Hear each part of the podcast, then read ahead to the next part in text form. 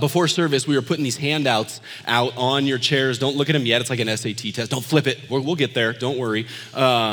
But one of the volunteers here came up and was like, the money sermon. And I'm like, yeah, but it's just the next text in the Gospel of Mark. We're just moving through. And one of my favorite things about preaching through the books of the Bible is you can't avoid anything. As a matter of fact, next week on Halloween, we're going to be in Mark 13, which is the abomination of the desolation. All right. So it just kind of makes sense that the Lord aligned it that way. And I've already kind of got into that text a little bit this week, and I'm excited to see what the Lord's going to do there. But let's not get ahead of ourselves. We're just preaching through the Gospel of Mark, and this is what we're encountering. Today's sermon is titled Generosity, and I'm excited to walk through it with you. Over the years, I've heard, and you've probably heard, some attacks on the Bible. You may have heard that the Bible is kind of man-made, it's made up, it's just a bunch of ancient fairy tales kind of compiled into one book, and it's not divinely inspired. There's no God, so how can there be a word of God? And one time, I heard a seminary professor, talking to our class and said, hey, listen, if the Bible is man-made, then why does it contain so much the Bible hates, or that mankind hates?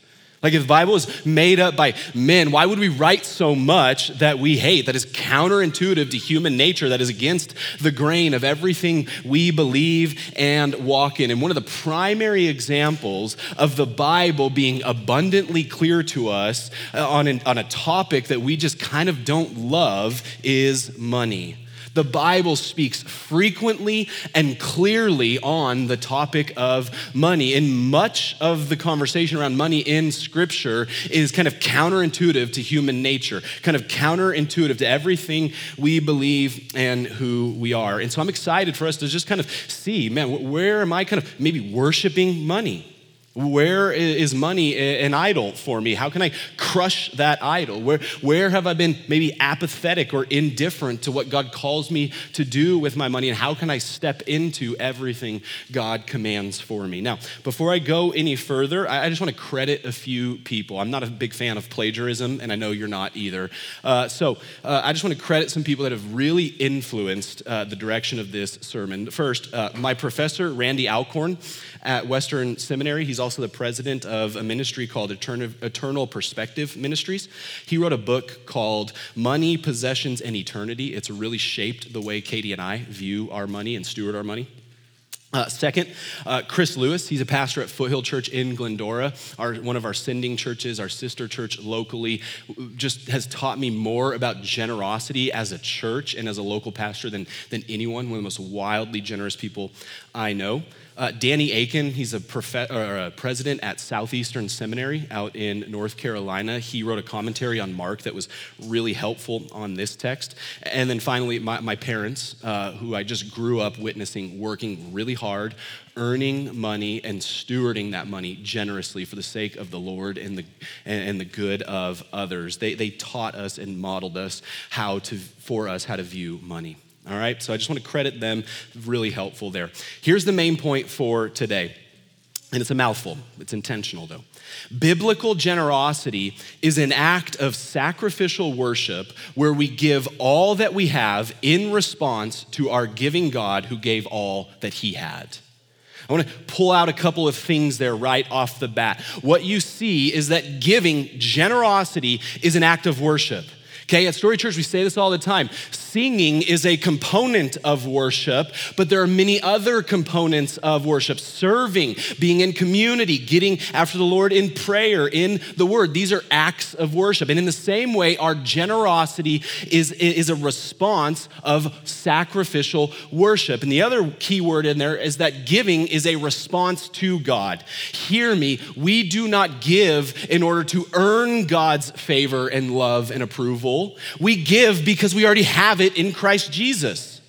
Jesus gave his last breath, every drop of blood. Jesus died the death that we deserve to die. He gave everything willingly that we might be saved. And because we are forgiven of our sins, because we are made right with the Father in heaven, the appropriate response is to give in the way he first gave.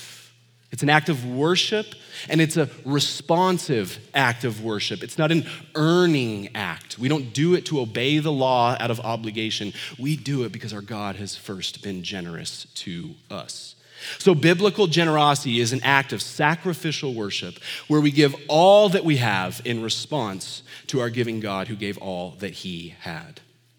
There's gonna be three main points today as we move through this. We're gonna talk about how Jesus sees our generosity, Jesus knows why we're generous, and Jesus commands true generosity. The first thing we're gonna look at is Jesus sees our generosity. One of my favorite things about the way that God designed the church as we read the New Testament is that God gave us and God commanded that local churches have a plurality of elders. Now, here's what I mean by that. There is no such thing, there should be, I should say, no such thing as a senior pastor ruled kind of church. We don't use that title around here, senior pastor, lead pastor. We're a plurality. Stephen and I serving as pastors and developing more pastors to join that plurality. Now, here's one of the reasons why I love that. We get to share the burden and the load, and we get to walk in wisdom because wisdom is found in a council of people. And one of the particular areas that I love, the plurality of elders, is that around Story Church, I don't write any checks. I don't set salaries. I don't set bonuses. I don't collect the offering after service. I don't see who gives and how much they give. My heart can't handle that. Stephen's the one who has to carry that burden, so pray for him. It's not like he's walking around with money signs over your heads, like you get one, like Yelp, $1 to $4. Like it doesn't work that way around here. We work together on the budget and the direction of the church financially, but the intimate details, I don't carry that burden. We have a board that helps us walk in that. Now, the reason why I say that is I don't see your generosity, but Jesus does. Look back at verse 41 with me of Mark 12. And he, Jesus, sat down opposite the treasury and watched. Now, Jesus has just spent a long period of time in the temple teaching and confronting scribes and religious leaders, calling them out on their sin, rebuking them, correcting them, admonishing them. And then we see that Jesus strategically positions himself to watch the treasury. Now, here's how that worked. In the temple layout, there would be a couple of large, we'll just call them bins, and these would have been the copper or gold-coated bins, and they would have been placed in the corners. And as you went through your kind of temple worship, the sacrificial system, and you walk through everything God commanded you to do, at the end of that temple worship, you would leave money in the treasury. And this is where Jesus fixed his eyes. Now here's what's going on in this text.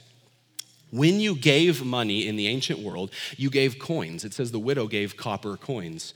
And so what happened was the rich would give, and they would give in order to be seen. You've ever been at the checkout line at like Albertsons or Stater Brothers or something, and there's that massive green Coinstar kind of thing over in the side, and you're just trying to check out, mind your own business, and all of a sudden you see someone with like a Home Depot 5-gallon bucket of pennies, and it's just like, and the whole store, you can hear it, it's loud, it's kind of annoying. You're like, bro, you could have rolled those things and taken them to the bank. Why are you're paying a fee here anyways? Don't do that. You're losing some of your money, but it's just loud. That's what's going on with the rich. They would walk in with their big buckets of copper coins, and they would drop it slowly so that it made as much noise as possible so that everyone in the temple would stop what they're doing, get distracted, and see the person who was giving. They were giving in order to be seen and giving in order to be impressive to those around the temple. And Jesus contrasts that with another person he saw, a poor widow with nothing. 2 copper coins making up less than a penny. She drops it in there. No one would have heard. No one would have seen. No one would have even noticed she was in the temple. And yet what we see in this text is that the rich are the ones who are disparaged, and the poor widow is the one who is elevated. Now, here's a reality we have in our relationship with Jesus. There are some beautiful things going on in the gospel. There's some grand eternal realities going on in the gospel, that Jesus gave his very life, his dying breath, in order that we might be raised to new life through him. And we are secure in our salvation, and nothing can change that. Those are some really beautiful, eternal, and grand realities in the gospel for every Christian in this room. But there are also some daily realities that are on a lower kind of granular level of the gospel for us. Some of these realities that God's word says that he will provide for us, that he will protect us, that he will care for us, that he will meet our needs. And what's going on in this text is that this widow truly embraced this reality. A widow would have been the most marginalized of society. She would have had no one to care for her, alone. She would have no one to protect her, which is why last week we heard that the scribes took advantage of the widow's houses. They couldn't protect their own homes, so these religious leaders came in and exploited them. They couldn't protect themselves. They couldn't provide for themselves. A widow would not have found work in an ancient world, and yet this widow gave the very last copper coins she had. How could she do that? Because she believed not only does Jesus see her generosity, but Jesus actually sees her. Jesus noticed her and was compassionate towards her and loved her and made promises to her, promises to protect her, promises to provide for her, promises to care for her, promises to meet her needs, promises to be near to her. And Jesus makes that promise to every one of his people. This widow knew this and embraced this, which is why she could give the very last that she had. She could trust that God would come through for her. The rich, however, in this text, it says they gave out of their abundance. In other words, what Jesus is saying there, what Mark is saying there, is that they gave in such a way that they didn't need God. They still had plenty to protect themselves, plenty to provide for themselves, plenty to care for themselves, plenty to meet their own needs, independent of God. They didn't believe that Jesus sees them, and they didn't believe that Jesus' word and promises are true. So first point, Jesus sees our generosity, but even more than that, Jesus sees us, and he promises to meet us where we are. Number two, Jesus knows why we're generous. Jesus knows why we're generous. Now again, here's something that's going on in this text. Both parties give, the rich and the poor widow. They give. They go into the treasury and they give. The rich who give a ton are the ones, again, who are disparaged, and the widow who gave out of her poverty is the one who is honored. Now, why can this happen? What is Jesus doing here? Well, this happens because it's not the gift that matters, it's the heart underneath the gift that matters. That's true of the whole of the Christian life. Jesus is not after your behavior. Jesus is after your heart. He doesn't want you to serve just because we say to serve. He wants you to serve because you love him and you love his people. He doesn't want you to read his word just because he says to read his word. He wants you to read his word because you love him and want to hear from him. And he commands us to give, not just because we need to give. He commands us to give because he wants us to know, or he wants to know that our hearts love him more than we love our money. And the rich, their heart was tied up in the love of money. And this widow gave the last that she had because she loved Jesus more than she loved her money. Jesus is after your heart. Giving is about a heart of worship, sacrificial worship in response to what Jesus has done for us. Now, I want to read to you something directly from our website. If you go click on the give button on our website, it'll take you to an external page where it has reasons why we give. Okay, it'll explain how to give, but it also says why we give. And one of the sections says this: why we give, because of worship. Opportunities for charity are everywhere, and there are plenty of credible places to give. In fact, you might think Story Church is just another one of them. But to the Christian, church giving isn't about charity, it's about worship. God instructs us to give regularly, generously, and sacrificially out of all that he gives us because we have a God who has been incredibly generous to us. What an appropriate response to who he is and all that he has done. An expression of gratitude, obedience, and reverence, worship. Proverbs 3:5, honor the Lord with your wealth and with the first fruits of all your produce. This widow in this text understood something that the rich in this text never could. Your money can't save you, but Jesus has. Your money cannot truly satisfy you, but Jesus will. Your money cannot protect you from the realities of life, from the realities of suffering. But even in that, Jesus is your refuge. Your money will be this false security that's fragile and it'll collapse under your feet. But Jesus is the firm foundation of eternal security in such a way that money never can be. In other words, this widow understood the gospel, a God who sacrificially gave his only Son to accomplish our salvation, and a Son who willingly and freely gave his very life that we might be saved. We give because he first gave. And just like every area of our lives of worship, Jesus expects us to grow in response in worship as we understand these realities more and more deeply. I want to read to you a couple of quotes. The first one from Warren Wiersbe. The rich made a big production out of their giving, but Jesus rejected them and their gifts. It's not the portion, but the proportion that is important. The rich gave out of their abundance, but the poor widow gave all that she had. For the rich, their gifts were a small contribution, but for the widow, her gift was a true consecration of her whole life. Her giving was worship. Next one. The test of liberality is not what is given, but what is left.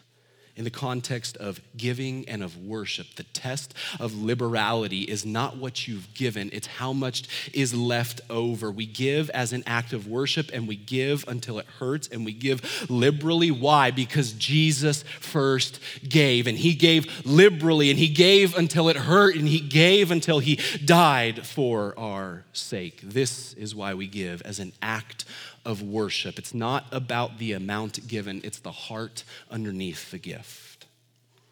Final thing, and I just want to get practical here. Jesus commands true generosity. Now you can go and grab your handouts. We're going to kind of reference that as we go, and you'll see some scripture attached to each of the points. The reason why is the Bible speaks abundantly on money and wealth and stewardship and generosity. And I just wanted to reference on each of those points, we didn't make this up. This is straight from the Bible. And I'm not joking here. You can count them. I've got 30 points. So when I say this is my final point in the sermon, I actually mean I've got 30 more to go. So buckle up. We're going to keep moving here. This, you'll see, is how clear the Bible is. And at Story Church, the Bible is our authority. We follow obediently the commands of Scripture. Now, as I get practical, I'm gonna open with this. Everything God does with a purpose. Every single thing God does in this world, he does with a purpose. So as you live your Christian life, you're not living it aimlessly. As you walk through suffering, as you walk through victory, as you go into community, live in Christian relationship, it's not kind of like this ambiguous and aimless thing. God is working out his eternal purposes in each of those things. You might call this the will of God. What is the will of God? What's the purpose of God in my life? And I think oftentimes many of us have confusion around like, man, what's the will of God for me? What should I do here? And we kind of get paralysis by analysis. Let me just share with you what the Bible says about God's purpose for you, God's will for you. 1 Thessalonians 4 says this, for this is the will of God. Cats out of the back. Here it is. Your sanctification. Ephesians 5, the will of God is that we be full of the Spirit and growing in holiness. Philippians chapter 2, work out your salvation with fear and trembling, for this is God's will for you. If you want to know God's purpose in your life, God's will for your life is your sanctification. that you would look more like Jesus. That's what sanctification means. Progressively, one degree of glory to the next, looking more like Jesus. That is God's will for you. This is God's will for you with your money as well. God's will for all of us as we consider stewardship and generosity is that in our money, in our view of generosity, God's will for us is not that we would have more. God's will for us is that we would look more like Jesus. Some have more, some have less, and in all of it, God's making us look more like his son, Jesus. He wants us to look like Jesus. So for the first thing I want to talk about is what is the sanctifying purpose? What is the will of God for us in money? How does he make us look more like Jesus? That's the first part on the handout. Number one, and I'm going to kind of jump around. I may not touch each of them as we go through, but you can go home and check my work. Number one, God uses money to grow us spiritually as we grow more dependent in our faith. The reason why God commands us to give and give and give and give until it hurts and then give again, even if it hurts, is because God knows nothing can slow our sanctification down quite like the love of money. Now hear me, money is not evil. The Bible does not say that. God uses money. God created money. Money was God's idea. But in money, God knows it can promise to us some things that woo us to worship money, to bow down to money, to make money an idol, to have our hearts tied up to money, because money promises us some of the things that only God can deliver on. So God says, no, I'm gonna command you to be generous so that you don't have that love of money. I want you to have open hands with your money, freely giving of your money so that you don't worship it and bow down to it. And this is how we grow in dependency. Less dependent on our finances and budget and more dependent upon Jesus alone. Number two, God uses money as missionary ammunition. Money grows his mission and earthly ministry through the local church. One of the things I say often around here when we talk about giving and giving particularly to Story Church is, one of the reasons why we want you to set up regular giving is that so that we, as pastors, can forecast the future, our different ministries, our different programs, where we're going to be generous to, how we're going to give, what missionaries are we going to support. We want to be able to plan into the future with our budget. And that's not just because we're worried about our paychecks. Hear me, I want to say this. You don't pay my paycheck. You don't, if you believe that, like, we can talk after church, and I'm serious. You don't pay my paycheck. God provides for me in the same way he provides for each of you, okay? So I just want to get that on the table real quick. I'm not nervous about this text at all or the money conversation because I'm free in the Lord and I'm free in his word. You don't pay my paycheck. So I'm not worried about you setting up regular giving so I know my family's needs are going to be met next year, that Stephen's family's needs are going to be met next year. God's going to do that. I'm not worried about that. We've seen that. We look back at God's faithfulness over and over and over again. We want to increase our mission, increase sending people, increase supporting local ministries, increase meeting the needs of Rancho, increase going outward from Rancho all over the island. We want to do these things, but we can't do these things unless we know what resources are coming in. Money is missionary ammunition, and we want it to come through this place and go outward so that more people might meet Jesus and worship him alone. It's not about my paycheck. It's about souls coming into the kingdom. Money is missionary ammunition. Number three, God uses money to connect believers that have less to believers that have more. One of my favorite stories that's happened over the last year, there's a family in our church that had some appliances in their home break down, and they kind of shared that need quietly with others, and there was another family in the church who heard of this, and they just went out and bought those appliances, delivered it to them, set them up for them, and just, again, did it quietly. We didn't broker it. We didn't even know about it for like 3 weeks. And it's kind of like, man, we would have loved to be involved in that. But hey, that's what happens. Believers with extra get to meet the needs of believers that have less. This is called benevolence. And we want to be a benevolent church. And not just within the church, but outside of the church. There are needs all around us, and we want to meet those needs. God uses money to show his infinite power and divine sovereignty. God owns the cattle on 1,000 hills, which is just the Bible's way of saying God owns everything. Everything belongs to God. We are not owners, we are simply stewards of God's resources, entrusted to our care for a time, and then we're gonna die and those resources are gonna go to someone else, probably the federal government.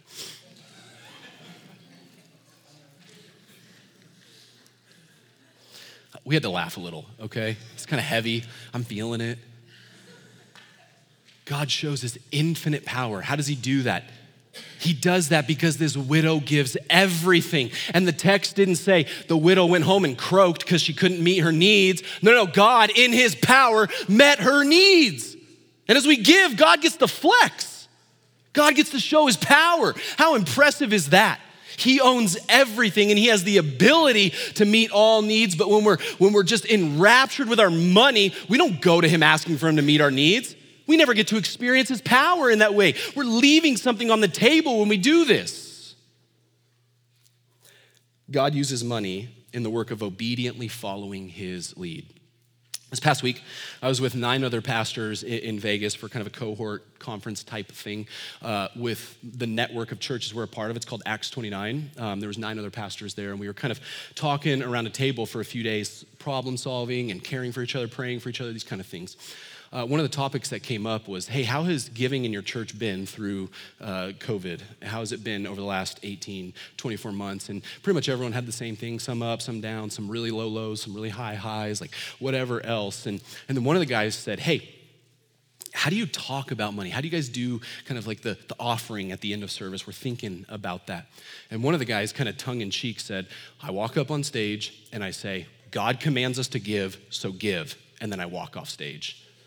And he was being joking about that. Like, we don't do that. That's kind of harsh. Like, he doesn't do that. But what he's getting at there is the truth that God commands that we give, so we give. Our job as Christians is not to edit the commands of God. Our job as Christians is to obediently follow the commands of God, even and especially the ones we don't like giving. We obediently follow God's lead. Why? Because he's a better leader than you'll ever be. We make terrible gods. Every one of us make terrible gods. So let us follow his lead. And then finally, God uses money to show us that we can trust his promises. Hear me. God's word is not in vain. It doesn't come back to him empty. He doesn't speak things with empty promises. Every promise in the Bible to you is true and will come to pass. You can trust his promises as you give that he's gonna meet your needs. The needs that he has set for you, not the ones that you've set for yourself. That's the sanctifying purpose of money in our lives. If we embrace God's purpose with money, what's gonna happen? We're gonna grow to look more like Christ. That's the aim of the Christian life. That's the will of God for us. Look more like Jesus. So we step into these things and we watch God work, and he forms us and molds us and shapes us into people who look more and more like Jesus. And I wanna look more like Jesus. There's times in my life where there's days, I had a day yesterday on the couch with Katie, and she's like, you don't really look like Jesus right now. And I'm like, ouch, that kind of hurts. And she's like, you need to step into this. It's for your good. It's God's will for you. And I'm like, yeah, but that hurts. And she's like, just because it hurts doesn't mean you don't do it. No pain, no gain, bro. That's my wife. She was way kinder than that. We want to look more like Jesus. And when we don't, man, we've drifted away from what God wants for us. I want to read to you an extended quote from a book called Master by a guy named Ron Blue. Very few Christians would argue with the principle that God owns it all. And yet, if we follow that principle to its natural conclusion, there are 3 revolutionary implications. First of all, God has the right to whatever he wants, whenever he wants it. If I really believe that God owns it all, then when I lose any possessions, for whatever reason, my emotions may cry out, but my mind and spirit have not the slightest question as to the right of God to take whatever he wants, whenever he wants it. Really believing this also frees me to give generously of God's resources to God's purposes and God's people. All that I have belongs to him. The second implication of God owning it all is not only is my giving decision a spiritual decision, but every spending decision is a spiritual decision. As a steward, I have a great deal of latitude, but I am still responsible to the owner. Someday I will give an accounting of how I used his property. The third implication of the truth that God owns it all is that you can't fake stewardship.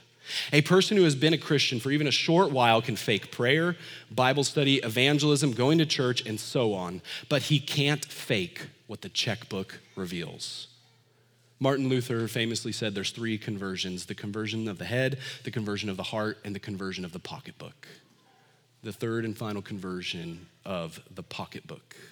So God uses money to sanctify us, just like he sanctifies us through his word, just like he sanctifies us through our jobs, just like he sanctifies us through our marriages and our parenting and our relationships and our home groups and this gathering. God sanctifies us with our money. But here's the truth about sanctification, at least mine, and maybe you're different than me.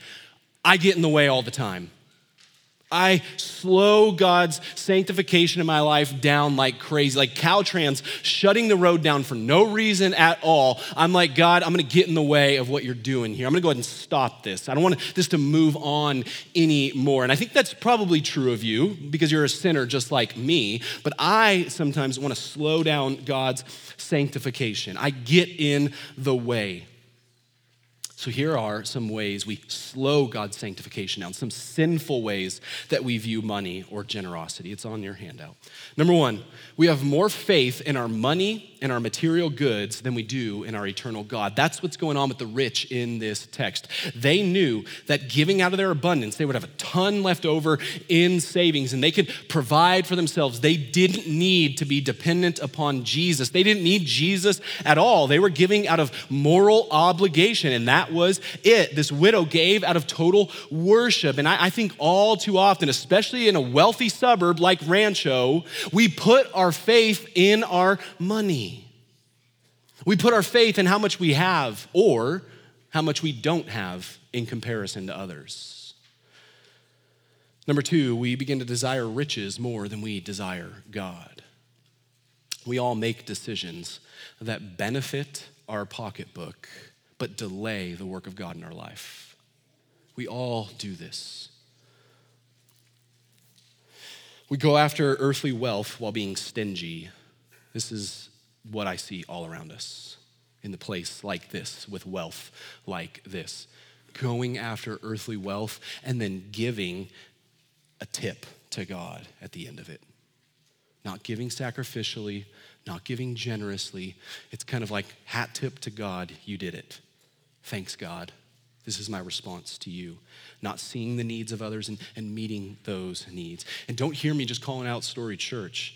This is a cultural idol in a place like this. And just by osmosis, every one of us has accepted this and walked in this. Number four, we become enslaved to debt. We don't pay due bills and we lack integrity. This is probably me specifically calling out my generation. Listen, we can talk about how the economy works and how interest works and all of those kind of things, but if you signed your name on a piece of paper, you pay that thing back.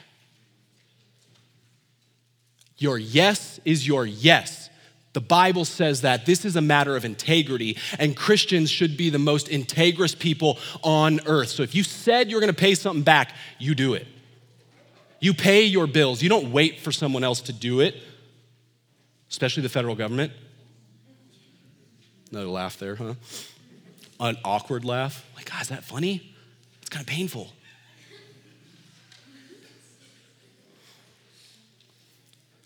We are not to be a slave to debt.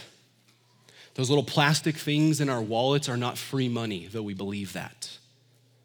Your job is to pay that thing back in such a way that you do not become enslaved to your debt where you're just trying to catch up and you can't live generously because you've taken on too much debt. Don't believe the worship of the day. Don't believe Satan's lies in our culture that somehow buying more things is gonna make you happier, that somehow pulling another card and getting another 27% interest rate is gonna make you more satisfied. Don't believe the lie. It's not true. And the goal line always moves back. You're gonna get that thing, and guess what? 3 seconds later, you're gonna be unsatisfied, which is why as parents on Christmas morning, we're always just a little bit angry, probably because our kids woke us up too early, and also because our kids get their gift, and 4 seconds later, they've booted it to the side and they hate it.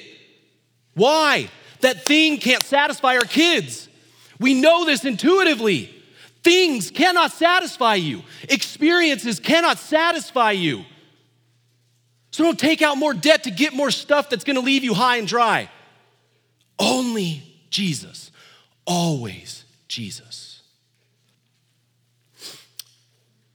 Number 5, we compromise our Christian ethic and fail to honor our moral obligations. We have obligations as a people to widows, to orphans, to refugees, to the marginalized of society. That's in the Bible. I don't care how you feel politically about that. We're obedient to that. We must meet those needs. If they come our way, we meet those needs. And oftentimes with our money, we fail to be Christians in how we view and treat other people. It's unlike Christ. Number 6, we fail to make investments for future needs and refuse to think about future generations. You do have a responsibility, parents in the room, hear me. You have a responsibility to set future generations of Cunninghams, fill in the blank, future generations up. You do. That's your obligation. We must always be thinking about others when it comes to our money. Yes, others around us, but others that are gonna come after us as well. So just here's a basic thing where Katie and I, when we first got married, we sought some counsel. Where should we start with this money thing? And the guy told us this, and we adopted this. Give 10% first, save 10% next, 5% as a rainy day fund, and then 10% for investments. And guess what? You get to live off 65%. And we kind of heard that. We're like, 65%? I'm an intern. She's kind of struggling to get a job. Like, man, we're not going to be able to make ends meet, and we're not going to eat dinner. But we're just like, all right, God, we're going to step into this. And we ate a ton of peanut butter. And we lived in a trailer park. I'm not joking. We did. My brother-in-law, who's Hawaiian, likes to call us white trash because we lived in a trailer park. Not funny. Ate lots of peanut butter, ate lots of noodles, and we committed to giving. And God's promises proved to be true. He met our needs. He met our needs. And we've never altered our lifestyle to go beyond 65% of our income. And I know you're probably hearing that, like, that's not much. It's not, but God is enough. And his power is enough. Finally, we don't give from a willing and a cheerful heart. Hear me, I've tried to say this. We do not give to earn God's love. We give because we have it. We give because he first loved us and first gave to us. So we're not giving from some kind of, position before God. We're like, God, I'm trying to give enough so you'd finally love me. God, I'm trying to just pull more out so you can. No. God loves you. You're forgiven. You could never give another cent in your life, and you would still be saved, and God's love for you would not wane. But God wants more for you. He wants you to grow. So we grow, and we give joyfully out of worship. All right? God wants to sanctify us. He wants to look more like Jesus with money. We get in the way all of the time. So what are some steps we can take? What are some principles of gospel generosity? That's kind of the final page, gospel generosity principles. There's 17 points there. I promise you I'm not gonna touch every single one of them. I might, but here we go. First 3, right off the bat, I'll do them together. I belong to God. Everything belongs to God, and God has entrusted stewardship to me. You're not an owner, your fists are not closed. You are a steward, and our hands are wide open to God. We steward things along to future generations. The stuff that belongs to you now is gonna be in a junkyard eventually. The stuff that belongs to you now might be passed down. It's probably in an attic, getting some spiders and some webs, some dust. We watch National Lampoon's Christmas Vacation. He's up in the attic and he's watching the old Christmas reels. We've seen that movie, right? That's like the best Christmas movie of all time. We can say this. Thank you. Someone agrees. Don't come at me with like some black and white movie. Like those movies, like without color, it just kind of sucks. The dialogue's bad, it's boring.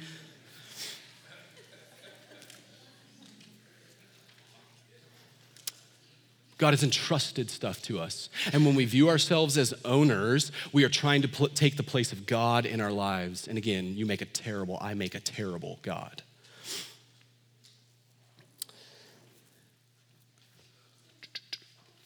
Number 7, giving is supposed to hurt. Giving is meant to be sacrificial. We are supposed to give in order to trust God more. Push yourself to the limits where you get to. We don't test God. Hear me, Christian. We don't ever test God. We don't tell him that, God, I'm going to test you. No, but we trust God. There's a difference between testing and trusting. And we go to the place in our lives financially where we're like, God, I trust you. You say you're going to come through. You promise to come through. You're going to meet my needs. And we trust him and we watch him work in our lives. So what does this mean? Giving should alter our lives, okay? We don't need every streaming platform out there. We don't need every cup of coffee out there. We don't need every vacation out there. We don't need every new car and new iPhone and new computer. We don't need those things, and we alter our life in order to give. Giving, number 8, is not just a matter of what we give. Again, this is an issue of the heart. God is after your heart. He wants you to have a heart that's in love with him, so you freely give back to him. Number 10 and 11, I'll hit together.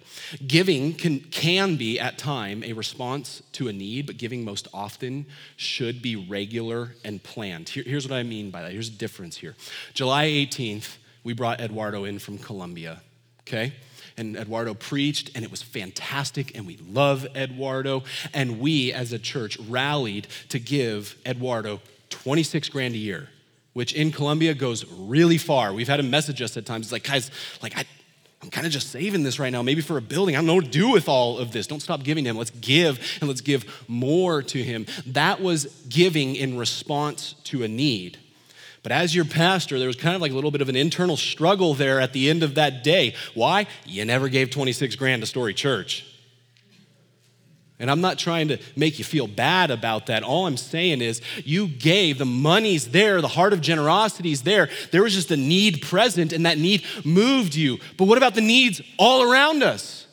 They may not be as visible or as distant or as compelling as that Sunday when Eduardo was here, but it doesn't make the needs any less than. There are needs all around us. We want to meet those needs as a church, which is, again, why we want you to set up regular, planned, sacrificial, and joyful giving. All you got to do is hit the give button online. It'll set it up. It'll come out automatically. If you want to give with paper checks, like Rick, go ahead and grab one of those offering envelopes and drop it, and Stephen will run it to the bank. The digital goes straight to the bank. I love you, Rick. I really do.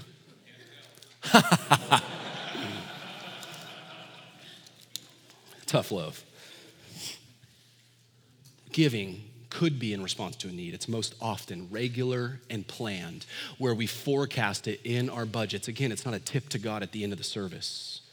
It's regular and planned. Number 12, giving should be reflective of the love of the gospel, not the burden of the law. We are not trying to law abide to earn more of God's love. We are giving because of his gospel love to us. Hear that. I'm going to say that and say that and say that. Giving is primarily about treasure. Okay, we have this kind of twisted view around giving, where it's like, I give my time and my talent, but I don't give my treasure. Like, I'll show up and I'll serve, or I'll meet somebody, and you should do that. You should show up with your time and with your talents, but that's serving, that's not giving. Those are two distinct things. We don't see this widow in this story showing up to the temple, and she's like, guys, I got a great voice, and so I'll just sing some worship songs here in the temple. I'll keep my 2 copper coins because I gave my time and my talents. I can't give my treasures, though. I don't have enough treasure. Giving is primarily about money. Giving should be without strings attached. It's a big one. We've had in the last several months, people, big givers in our church leave because they met with me and they tried to make some demands tied to their giving. And listen, if you want to talk to the wrong guy about that, come meet with me. Like, I just was kind of gently but firmly, the door's that way, please leave. I'm sure there's another church in town that will gladly submit for the love of money. That's not present at Story Church. Okay? And I'm not being hard on any of you. Those people aren't here now. I wish they were. I wish they were hearing this. They're not here, though, and that's okay. God will meet those needs. God, we're praying, we're asking for God's Spirit to move in their lives, but we give in such a way where it's like, I trust.